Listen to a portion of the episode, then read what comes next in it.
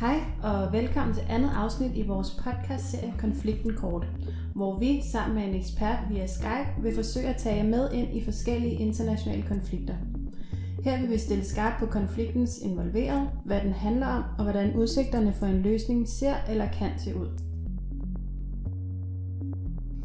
I dette afsnit vil Anna og jeg, sammen med Jørgen Bøje Nielsen, gøre jer klogere på atomnedrustning og hvorfor atomtruslen stadig er relevant. Jørgen er skændt Pol, tidligere højskolelærer på den internationale højskole, og så var han i 2009 med til at stifte RIGO. Nu vil Jørgen her først introducere til aftaler om nedrustning af atomvåben, og hvordan mange af dem er på retræte.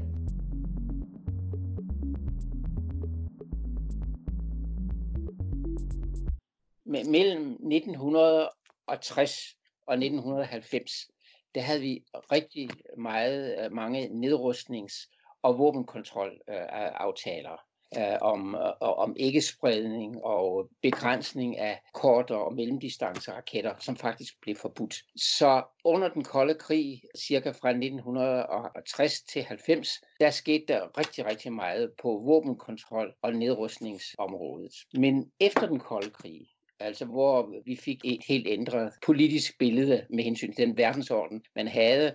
Man fik kun én dominerende magt, USA, så øh, skete der meget, meget lidt øh, på nedrustnings- og våbenkontrolområdet. Og øh, der er en forskel på nedrustning og våbenkontrol. Nedrustning, det er der, hvor man faktisk ødelægger nogle våben. Det er sådan noget, som, som, som da man i 1987 besluttede med noget, der hedder INF-aftalen, at ødelægge alle kort- og mellemdistance raketter. Dem alle sammen, de blev simpelthen ødelagt fra USA og, øh, og Ruslands side.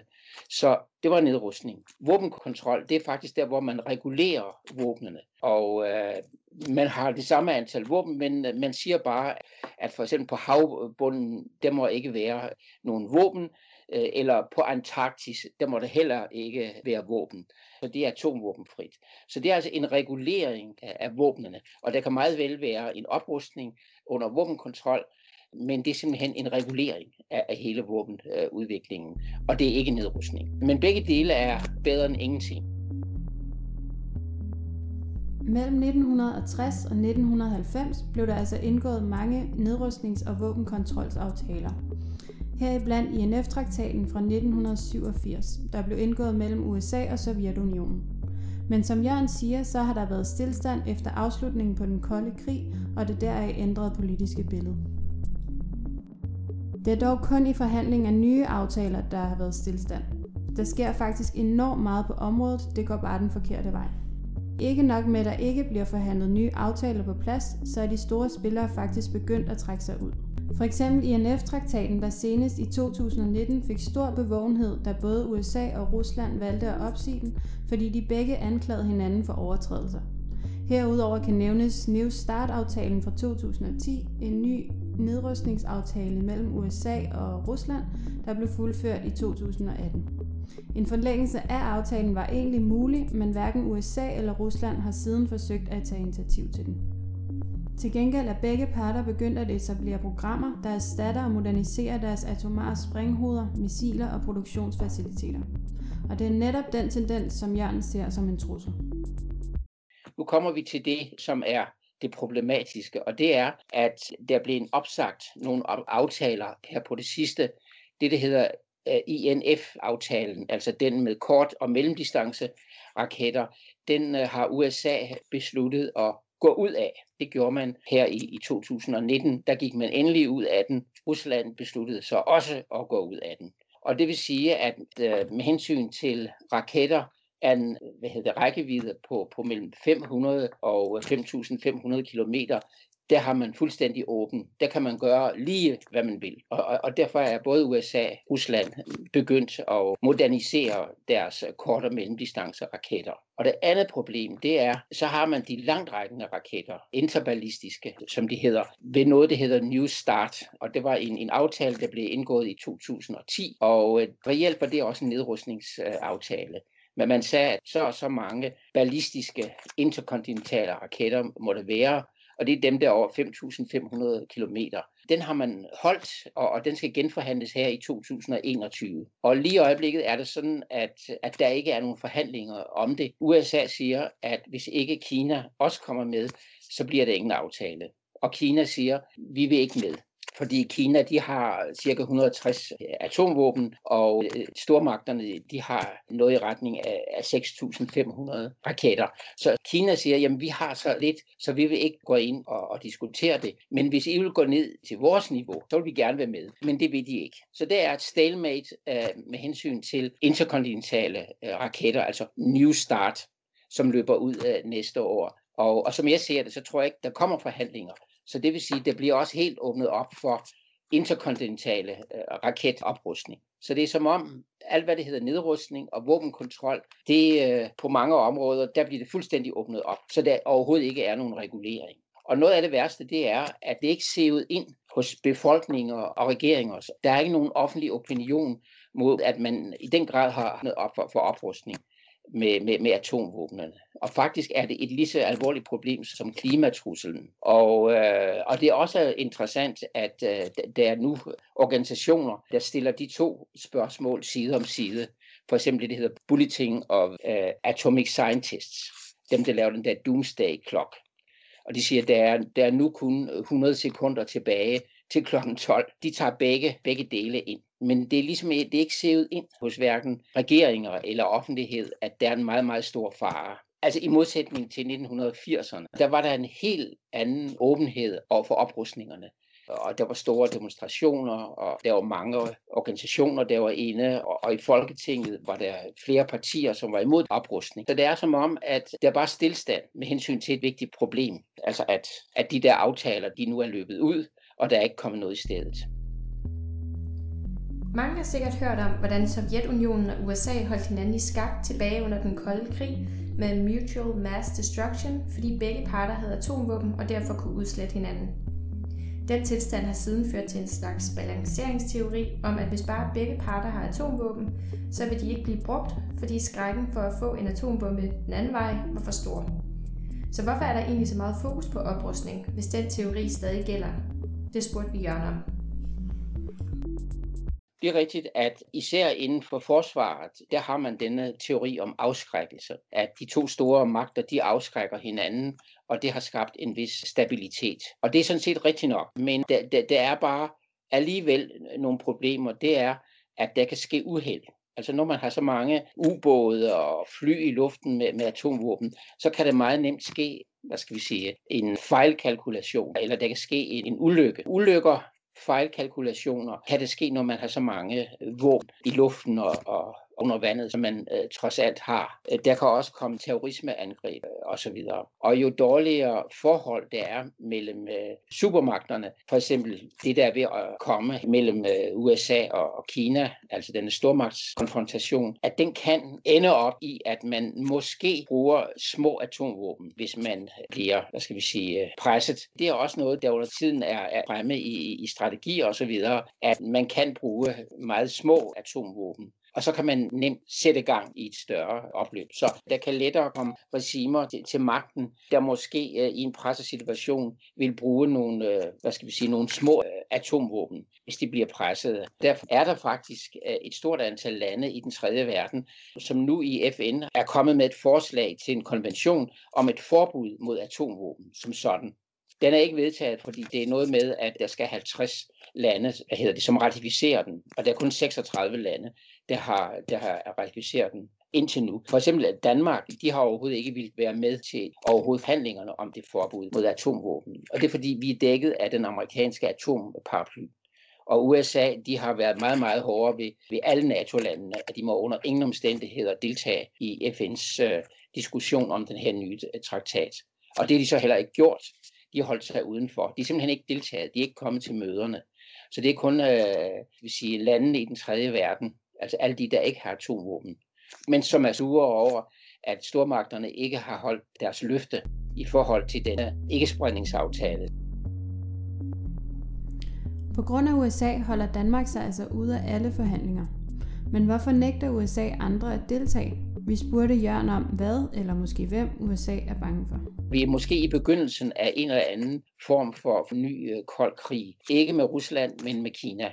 Fordi Kina de står til at blive en, en meget stærk magt øh, i verdenssamfundet. Og øh, det var ikke længe, før de har et større BNP, end USA har. Faktisk har de det, hvis man måler det på en anden måde i øh, købekraft. Der er Kina allerede øh, overgået USA. Og det har USA det meget, meget dårligt med, fordi de har været den store magt her efter den anden verdenskrig, og lige pludselig der, så kommer der en konkurrent, der ser ud til på mange måder at overhale dem økonomisk og teknologisk. Altså ikke militært, fordi USA er så stærkt militært, så dem kan man ikke overhale i det næste halve århundrede. Men øh, økonomisk og teknologisk, der bliver de udfordret. Og det har de det ikke så godt med, fordi de, de mener, de er de største og de bedste. Siden den kolde krig har man i geopolitiske sammenhænge og i stormagtspolitik talt meget om sider, og i høj grad brugt narrativet om den anden side, om dem man ikke er i alliance med. Vi spurgte derfor Jørgen, om de spillere på den her anden side end vores ofte omtalte vestlige side, blandt andet Rusland og Kina, egentlig spiller sammen. På det helt store strategiske niveau, der er Kina og Rusland på samme side. Jeg tror, der i Rusland er ikke helt enighed om, om den der holdning til Kina. Men på det helt store strategiske, der holder de sammen, fordi de føler, at USA er så stærk, at de bliver nødt til at holde sammen. Men, øh, men i virkeligheden er, er russerne meget mere sådan europæisk orienteret. Men så længe vi ligesom ikke vil have dem, så går det til Kina. De to store spillere, det er Kina og USA. Den tredje store spiller, det er faktisk Rusland, på grund af deres atomvåben. Men øh, der er lige kommet fra SIPRI, det der svenske fredsforskningsinstitut, der, der måler, hvor meget det bliver brugt på, øh, på våben og oprustning osv. Og, og der er Rusland først nummer fire med hensyn til at bruge penge på militær. Det er USA, så kommer Kina, og som nummer tre kommer Indien. De har altså også oprustet. Så Rusland er faktisk et land, der har øh, BNP på linje med Italien for eksempel. Så det er ikke noget, nogen stærk økonomisk magt. Indien, det er meget, meget svært at blive klog på Indien. Fordi på den ene side er de den antivestlige stadigvæk, fordi det har været en koloni, og de har været en del af den alliancefri øh, bevægelse i, i det sidste århundrede. Og, og de har samarbejdet meget tæt med Rusland. Men man kan ikke bare lige sætte dem i samme kasse som Kina og Rusland. Men det er heller ikke nogen provestlig kraft. Så jeg ved simpelthen ikke nok om mystiske Indien, hvor de står henne. Altså de prøver at have gode relationer til alle magter. Som Jørgen siger, så vil USA altså ikke indgå i de nye forhandlinger, fordi de er bange for at gå på kompromis med den militære overlegenhed, de trods alt stadig har. De forsøger på den måde at opretholde den balance, de vurderer deres atomvåben bidrager til. Men som Jørgen nu vil forklare, så er denne balance knyttet til en enorm mistillid, og det er den mistillid, som man bør arbejde med, og egentlig ikke våbne i sig selv. Jeg tror, at øh, USA især er simpelthen bange for, at de er ved at en langt svagere spiller. Det har det ikke godt med. De har været i de sidste 70 år, har de været lederen i verden øh, videre. Og det er de ved at tabe. Øh, I hvert fald på det økonomiske og teknologiske område, der er de ved at tabe det. Og det kan de næsten ikke holde ud.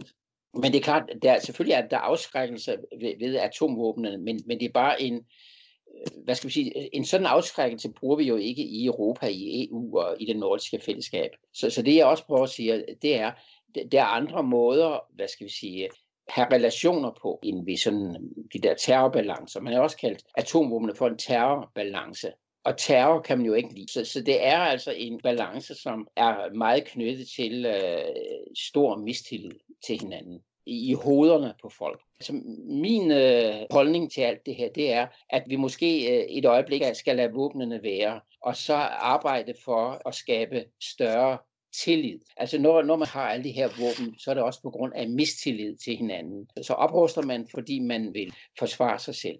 Men hvis man tænkte sig, at der kunne skabes større tillid mellem landene, for eksempel ligesom den tillid, der er mellem de nordiske lande eller EU-landene, der vil man aldrig drømme om at tale våben eller opstille våben mod Sverige eller Norge eller Tyskland osv. Der er våben simpelthen helt irrelevant. Det er fordi, man, øh, man har stor tillid til hinanden, og man har mange kanaler, hvor man kan samarbejde. Så man skal have skabt den tillid. Så tillidsskabende foranstaltninger er meget, meget vigtige. Altså det er vigtigt, at, at man øh, har kontakt til den anden side. at man taler meget med den anden side, og den anden side det kunne være Kina, det kunne være Rusland, det kunne være Iran. Der er det især vigtigt, at vi øh, har stærke ambassader, at vi taler med dem, at vi, øh, vi handler med dem osv.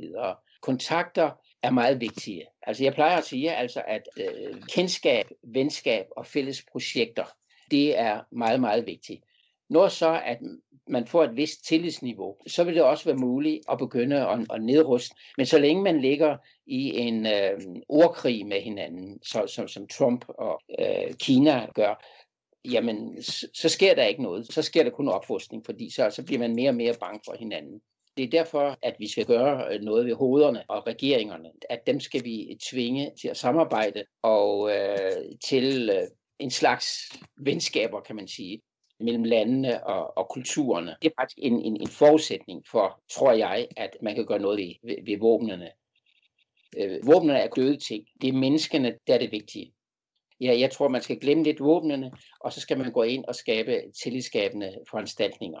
Og så når folk bliver mere og mere, skal vi sige, venner, altså nu tænker jeg på øh, individuelt, det ved jeg godt, det kan man ikke i international politik, men, men alligevel lidt, altså hvis man kommer ind og får et godt forhold til, til hinanden, så, så, så bliver våbnene mere og mere irrelevante. Hvis man får mange kanaler og så videre, hvor man kan løse problemerne, ligesom i EU. Hvis man fik det samme til, til, til Rusland, jamen så, så, så vil våbnene blive mere og mere irrelevante. Så det er en udvikling i menneskers hoved og i regeringers hoved, som jeg taler for. Det er der, det skal starte, og det gør vi i dag. Vi er ikke særlig gode til at tale med den anden side. Jeg tror også, det har noget med kendskab at gøre. At der er så meget, vi ikke ved. Gennem medierne, der får vi jo alle de her negative historier, og, og, og der er en masse ting, vi ikke får at vide om, om den anden side. Og, og når folk hele tiden kun får at vide menneskerettighedskrænkninger osv., så, så, så bliver de kritiske. Altså det, jeg gerne så øh, i Europa, det var en, øh, et europæisk sikkerhedssystem. At man, øh, man ændrede NATO til at bestå af alle lande i Europa, og så, og så lavede man nogle, nogle aftaler mellem, mellem alle de lande omkring øh, grænser, omkring øh, hvis der sker angreb osv. Det, det kunne være nogle mailingsinstanser osv. Så jeg mener altså ikke, at man skal lade sådan nogle problemer ligge, men at man skal via mailing og konfliktløsning og, og forhandling osv., så, videre, så, så skal vi gå ind og løse sådan nogle problemer. Og tager det tid, så, så må man vise strategisk tålmodighed. Men, men ikke bare lave nye sanktioner, fordi det løser ingenting. Sanktioner, det er isolering. Det er, at man går væk fra hinanden, man kommer ikke til hinanden så mener jeg også, at det er vigtigt, at, at FN kommer meget, meget mere på, på banen. Der er et sikkerhedsråd i, i FN, der stort set ikke træffer nogle beslutninger. Det kan godt være, at de, de holder nogle møder, det ved jeg ikke rigtigt, men, men, øh, men det, det virker ikke rigtigt med hensyn til øh, FN og, og, og løsningen af konflikter i verden. Og øh, der skal Danmark efter min opfattelse gå ind og presse meget, meget på, og så sige til, til, til alle de der lande, som er i FN's Sikkerhedsråd, nu må jeg altså lige tage jer sammen de mennesker, der sidder i FN, de er faktisk meget, meget trænet i konfliktløsning og mailing og alt den slags. Internationalt samarbejde er godt. Og på den note kan vi derfor opsummerende sige, at den store trussel med atomvåben ikke er atomvåbne eller manglen på reguleringsaftaler i sig selv, men i virkeligheden mere den store mistillid, der er mellem parterne. Her kan vi trække tråde tilbage til forrige afsnit, da Isabel introducerede til det her modus af konflikt, Altså hvor parterne indtræder i sådan en tilstand af konflikt, der gør dem blinde for at se modpartens træk som konstruktive og tillidsskabende, selvom de måske egentlig er det. Jørgen argumenterer derfor for, at hvis vi vil mindske truslen, så er vi nødt til at arbejde os hen imod et venskab med landene på den anden side, så der opstår et kendskab, der muliggør et tillidsfuldt samarbejde. Som Jørgen også siger, så er våben kun døde objekter, og det er hovederne og det modus af konflikt og den deraf afledte mistillid, der er den primære trussel, vi skal arbejde på. I vores næste afsnit vil vi sammen med Magnus Lacour fra Rico se nærmere på den ekstremt voldelige og lange konflikt, der har havet Colombia i mere end et halvt århundrede. Vi håber, I vil lytte med.